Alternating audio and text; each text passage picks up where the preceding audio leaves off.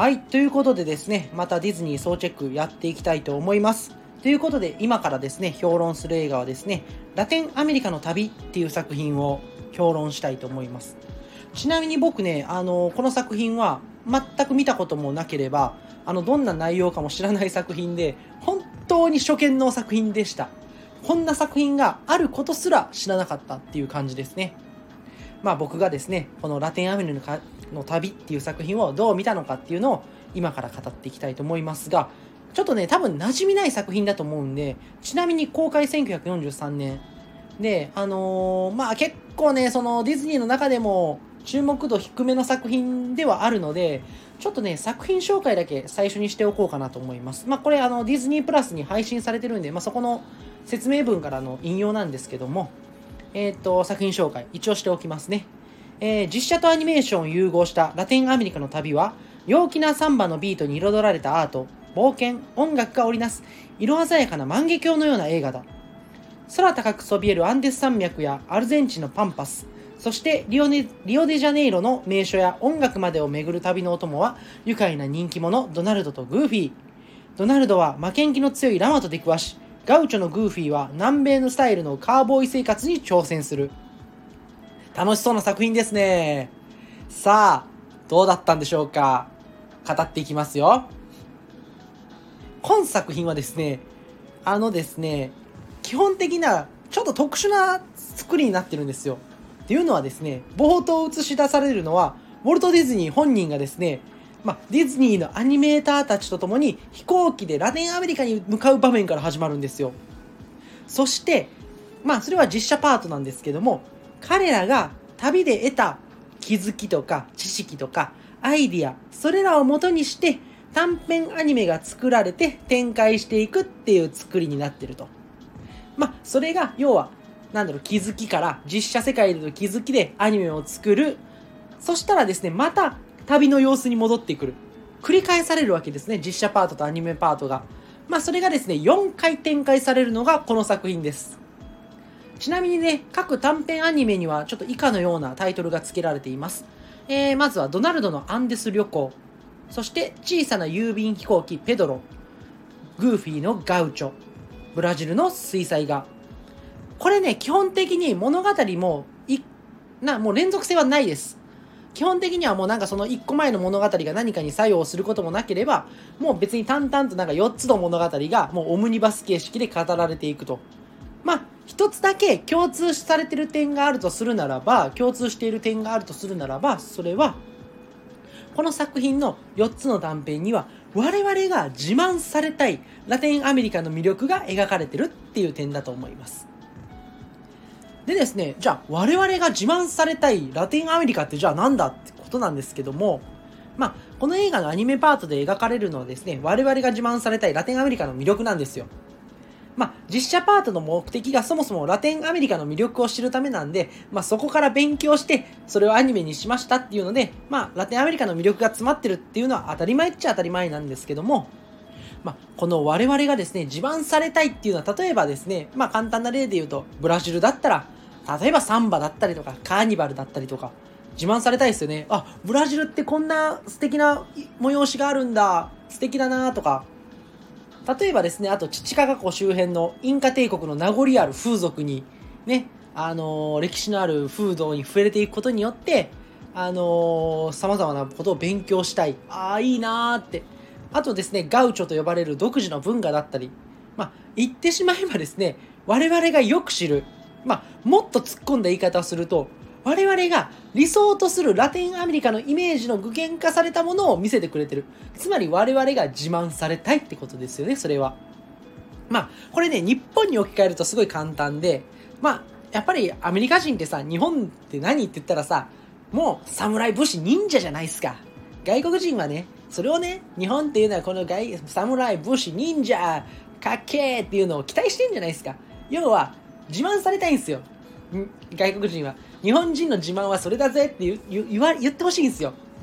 なんかそういう感覚に近いんじゃないでしょうか。でですね、あとね、ただこれの作品はですね、その、ちょっとね、実は政治的な意図もはらんだ作品であると。まあこれはちょっと口述するんですけども、まあ、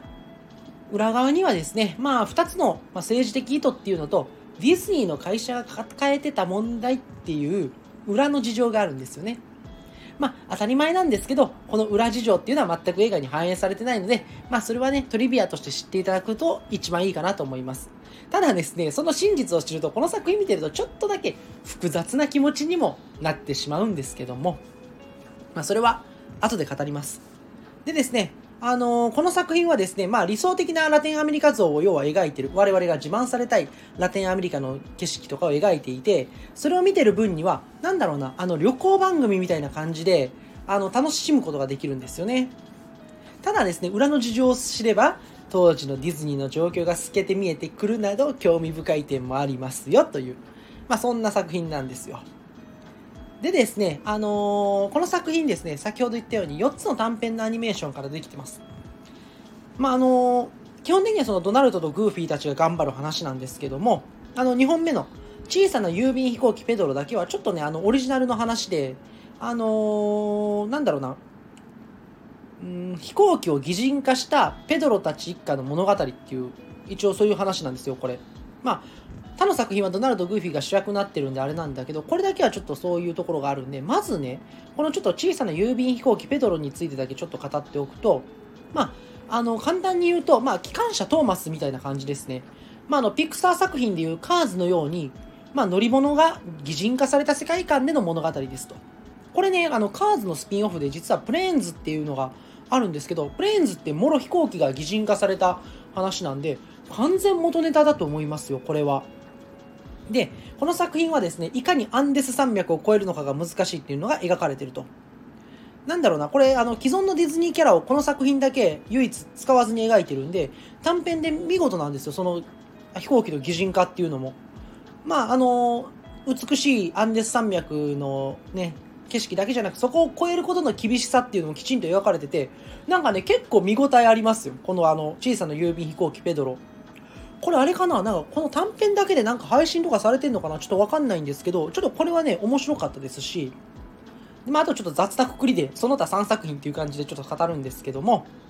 まあ、その他の3つの短編は、まあ、ドナルド・グーフィーっていうディズニーでも人気のキャラクターを投入していると。まあ、このね、これ僕個人的な意見なんですけど、この2人ってね、割と存在に扱ってもいいじゃないですか。ドナルド・グーフィーって雑に扱っても良くないですか？それが魅力なんですよね、彼らの。それが見事に功を奏してる作品だと思います、この3作品は。僕ね、あの、前回そのファンタジアについての評論した時にですね、まあ、ちょっとこういうことを言いましたね。っていうのはですね、ウォルトっていうのは、やっぱミッキーっていうのはウォルトの分身なわけですよ。でもそのミッキーを生み出してから、ウォルトはなんかそのミッキーの使い方にすごい迷ってた部分があるんですよね。というのも、その当時っていうのは、よりミッキーよりもコミカルな役目とかをするのはドナルドとかグーフィーとか、そういったものの方が、あの、全然うまくやってたんですよ。だから、そのミッキーに活躍の場を与えたいと思ってファンタジアを作ったんですよね。まあ、そのファンタジアがちょっとこけちゃったっていうのもあったんで、ここはちょっとね、あの、狙いはどうだったのかなっていうのはあるんだけど、要は、ドナルドとグーフィーってミッキーよりも雑に扱っていいし、ミッキーよりもギャグに走ってもいいし、なんか雑に扱ってもいい奴らなんですよ。それがね、あのー、この作品見てても、あ、やっぱでもミッキーよりそのドナルド・グーフィーの方が、なんか人気出て、人気が取って変わっていく、うん、ドナルド・グーフィーの魅力が上がっていくのも、これはわかるなって思う作品にはなってましたね。なんかね、ミッキーって初期の頃はそうじゃないんですけど、やっぱ真面目寄りのキャラなんですよね。どんどんなんかそのディズニーの中でもその権威的な存在になっていくと、もう今やその、なんだろうな、世界で最も有名なキャラの一人じゃないですか、もう。トップオブトップなんですよね。なんか、あんまりブランドとしてすごい高価な存在になっちゃってて、なんか庶民的になんだろう思うと、あ、なんか、あー、雑に扱いづらいなって。やっぱディズニーのミッキーだから、結構いい感じに使わなきゃなんないんじゃんっていうのがあるじゃないですか。例えばですね、なんかそのギャグ漫画とかでもちょっとなんかシリアスなことしかできないキャラっているじゃないですか。なんかミッキーってもうそういう感じになってですね、え、ギャグちょっとやらせづらいっすね、みたいな。ま、その分ですね、あの、ドナルド・グーフィーは体張らせられるし、もうギャグいけるし、雑に扱っても OK っていう、もう何でもさせられると。要は、アニメキャラクターとしての演技の幅がドナルドとグーフィーの方が広いってことですよね。これってまあ NG がないってことですよ。それがミッキーとのもう絶対的な違いとなって現れちゃってるんですよね。まあ、ちなみにですね、このあのどんな風に、ちょっとあの、なんなんだろう、どんな風に、このドナルドたちが演じてるかっていうとですね、まあ、ドナルドってすぐ切れるじゃないですか。父かか子でですね、あの、父かか子、んかな、もかん、かんでなんか言いづらいけど、父かか子ってあるじゃないですか。なんかブランドでもありますね。のそこの湖でラマに乗ってるんですけど、ラマが言うこと聞かなくて、ドナルドがブチ切れるシーンとか、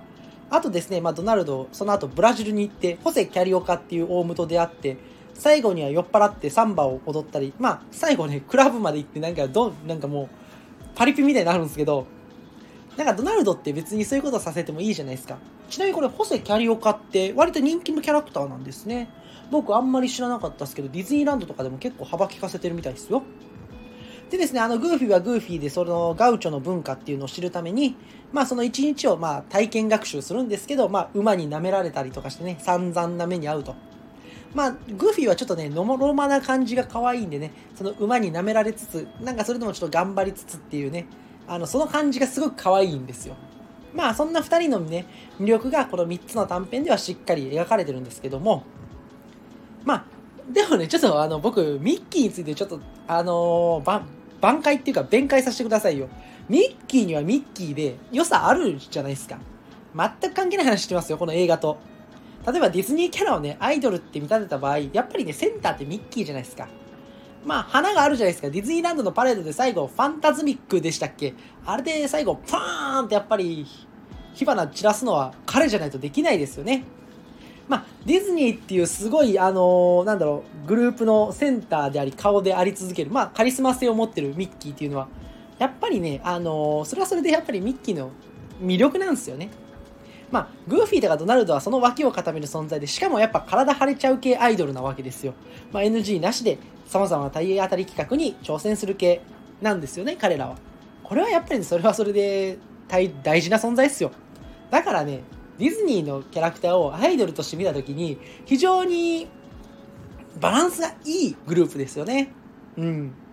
何の話だっていう話なんですけどね。まあ、ね、あんまり短編なんで語るとこがあんまないからこんな話してるんですけど。ただですね、ちょっとこれからはですね、映画本編の話とはちょっと違う。実はこのラテンアメリカの旅っていうのが、作られるに至った裏の事情っていうのをちょっと触れていきたいと思います。っていうのはですね、まあ、これ2つの理由があります。1つは政治的意図。そして社内内紛。2つの問題がこの作品を作った大きな理由になるんですよね。要はですね、この作品の制作の裏にはですね、ラテンアメリカ、まあ、いわゆる南米ですね。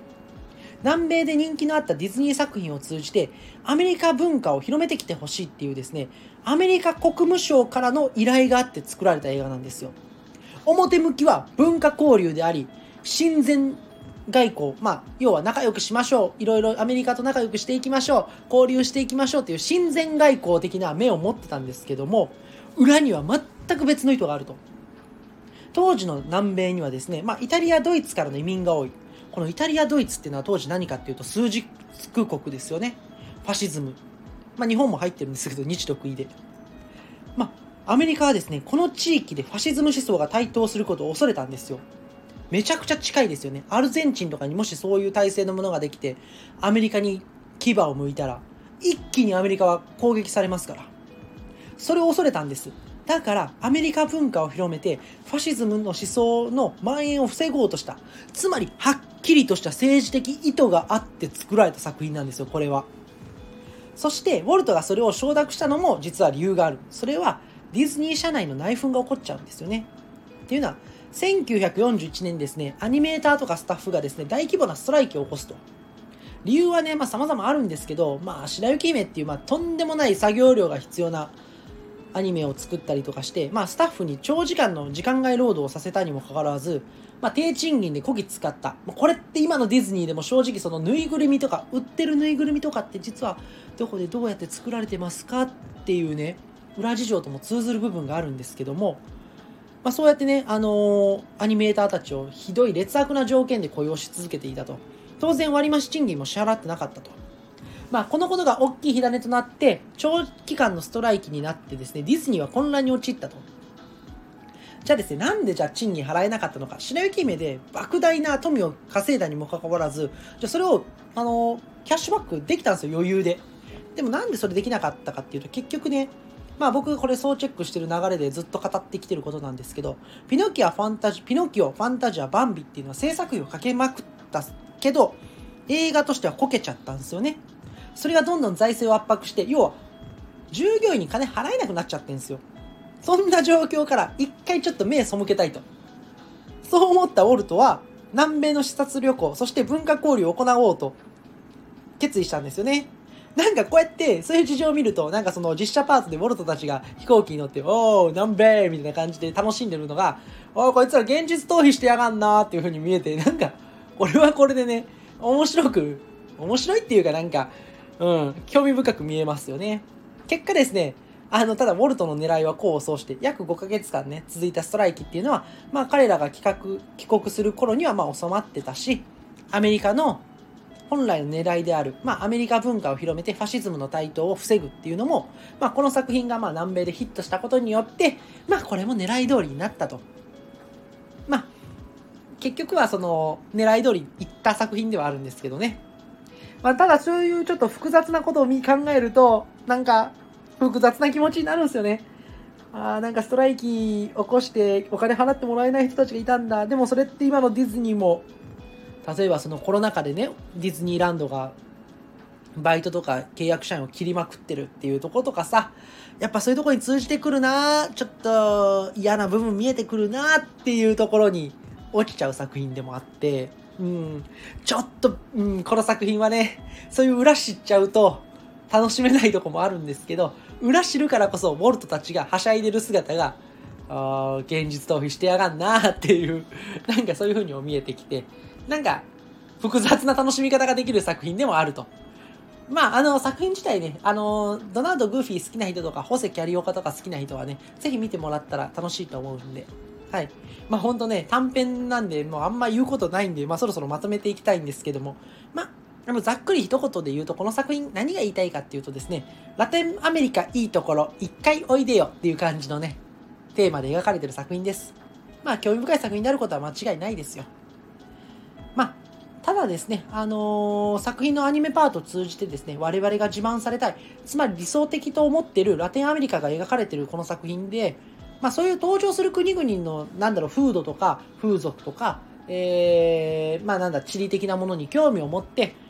それをね、しっかりやっぱり映画として、まあ短編なんですけど、一つ一つ描いてるっていうのはやっぱさすがディズニーといったところですし、まあ、裏の事情とかもね、知ればすごい、それは複雑で面白いんですけども、やっぱりですね、この作品ができた裏にはその、ファシズムの台頭を防ぐっていうね、政治的な意図があったっていうことはちょっと忘れてはいけないかなと思います。まあ、あの、ディズニーの内紛もそうですけど、最近やっぱりディズニーが行ったその大量解雇とか、そういうね、あの、ディズニーのそのぬいぐるみを作ってるのは実はその、低賃金で作らされてる。それを夢の国で、なんだろう、売ってるっていうところに奇妙なね、うーん、なんだろう、矛盾っていうのを感じたりとか、まあいろいろな今のディズニーが抱える問題っていうのも実はなんかこの作品に内包されてるって思うと、やっぱこれはね、ちょっとと心に留めておかなきゃなんないことだと思うし、まあ、夢を与えるディズニーもですね、所詮は彼らもやっぱ資本主義っていう非常に現実的な、しかしあまりにリアルな環境に生きてる一企業なんだっていうことで、改めてこの作品を見てね、実感させられたんですよね。まあ昔あのダブルゼータガンダムの主題歌でこんなことがありましたよね。アニメじゃない、本当のことさっていうね。アニメじゃないっていう なんかそういう感じの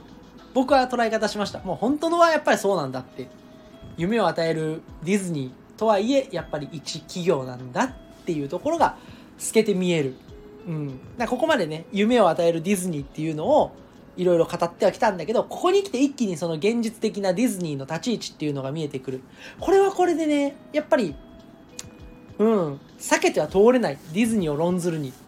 作品だと思うのであのまあ正直あのー、クオリティとかはまあ高いんですけどまあ優先して見るべきかっていうと、まあ、ラテンアメリカの旅はまだ見てもいいかなと思うんですけど、思う思うんで、まあ、あの、ぜひ興味ある方ディズニープラスで配信されてますんで、ぜひ。ご覧ください。ということでですね、あのー、今日はまたこれぐらいにしておこうかなと思うんですけど、次回はですね、えー、3人の騎士。実は今作品、ラテンアメリカの旅の続編っていうことみたいなので、ね、どんな作品なのか、またね、語っていきたいと思いますんで、はい。ぜひぜひ期待してくださいよ。まあ、このディズニー総チェックとか映画評論が面白いと思ったら、いいねボタンとチャンネル登録をよろしくお願いします。えー、ディズニーね、こっから怒涛のオムニバス、オムニバス機に入っていくんで、これ本当にね、もう、見てない方めっちゃ多いと思うんで、あのー、配信機で興味持ったら、ぜひ見てほしいですね。はい。というわけで、また次のディズニー総チェックでお会いしましょう。